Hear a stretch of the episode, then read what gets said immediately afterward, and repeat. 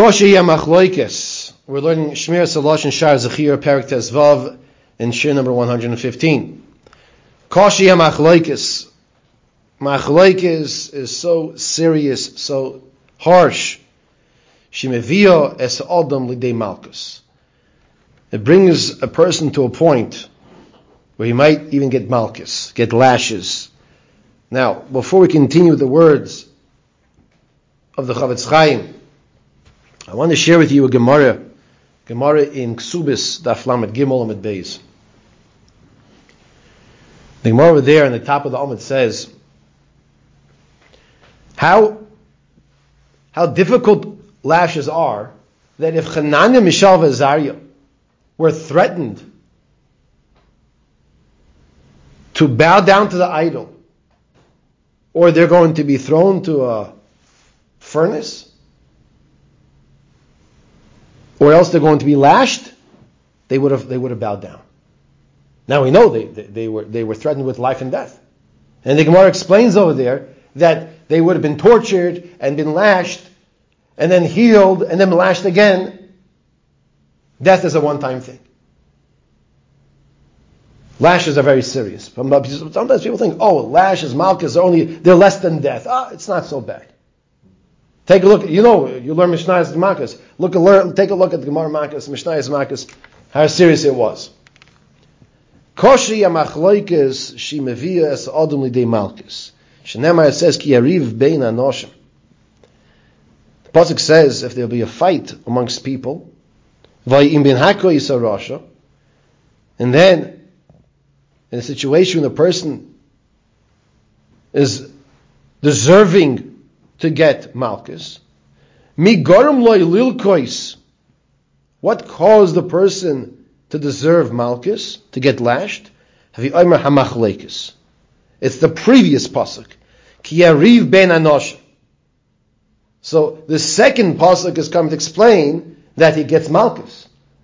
Why does he get malchus? because of the first pasuk, because of the fighting that occurred.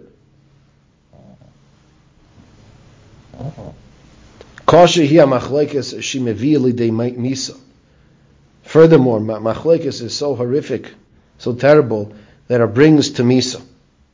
Shneimar v'chinotzu anoshim v'natvu isha hara im oson yeh v'nasato nefesh. Again, you have two men fighting, and they collide and hit a pregnant lady. And if there's a loss, Rahman al of a life, so now someone has to be pay, pay the price for this. Someone killed someone. Me garam law. I'm not talking about killing the fetus. Talking about if you kill a lady, then the person just killed somebody. Why was he fighting with someone? Because machlokes. Migoram lo havyom machlokes. You see over here that the end result of machlokes is very possible to bring death and destruction to the person. Amru Chazal, machlokes bebayis seif lecharev. If there's machlokes in the house, it's destined for destruction. Machlekes bebeis knesses. If there's machlekes in the shul, soifailis pazer. That shul will cease to exist, and the people, the congregants inside, will be spread around in different places. Not only that, but furthermore, this Beis Knesses will be demolished.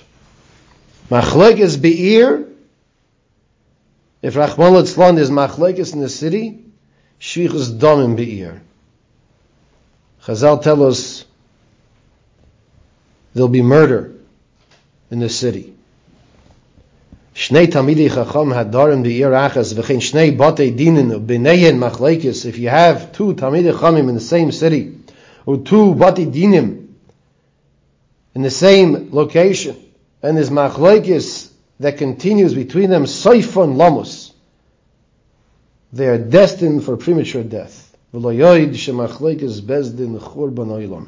only that, but when the courts, Batei Din, when they're fighting, this brings destruction to the world. Because the Beis Din is supposed to be there to uphold the world. And when they have machlekes and the Beis Din themselves, it's bringing destruction to the world, to each other and to the world. Teda, Shekain hu, this is the fact that brings destruction to the world. She calls man she is shalom bepamali shemato, is shalom bepamali shemailo.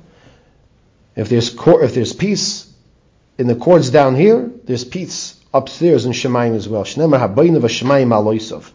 Pasuk says in Amos, he builds in Shemayim the legions in Shemayim. Amosai, when does Hashem build? Hashem is the one who builds in Shemayim. When is this? Bisman va'agudosoi al eretz yisoda. That's when the, the aguda, the gatherings are established here on earth. There's peace down here. Keloimer bisman Yisrael ne'egodin ba'aguda achas v'sholom zem zeh. That's when Klal Yisrael are united as one group and there's peace amongst each other. How does a person accomplish this? It's a big question. Just the regal achas. Like we just had a few days ago, Shavuos. It was ish echad leiv echad. If everyone focuses, I want to do what Hashem wants me to do. And they follow the Messiah, and they follow the halachas. Not they own the own new thing, I want to do this, I want to do that. That's what Hashem says. That's not what Hashem says. That's what you want to do. But when Klal Yisrael were standing by Har Sinai, and they said, Nasev and Nishma, Ish Echad, like one person, like one group, because it's to do the Ratzon Hashem. When that's the case, when we all do the Ratzon Hashem, we put our own desires aside, our own selfishness aside. That's when the Shalom Ba'ilam.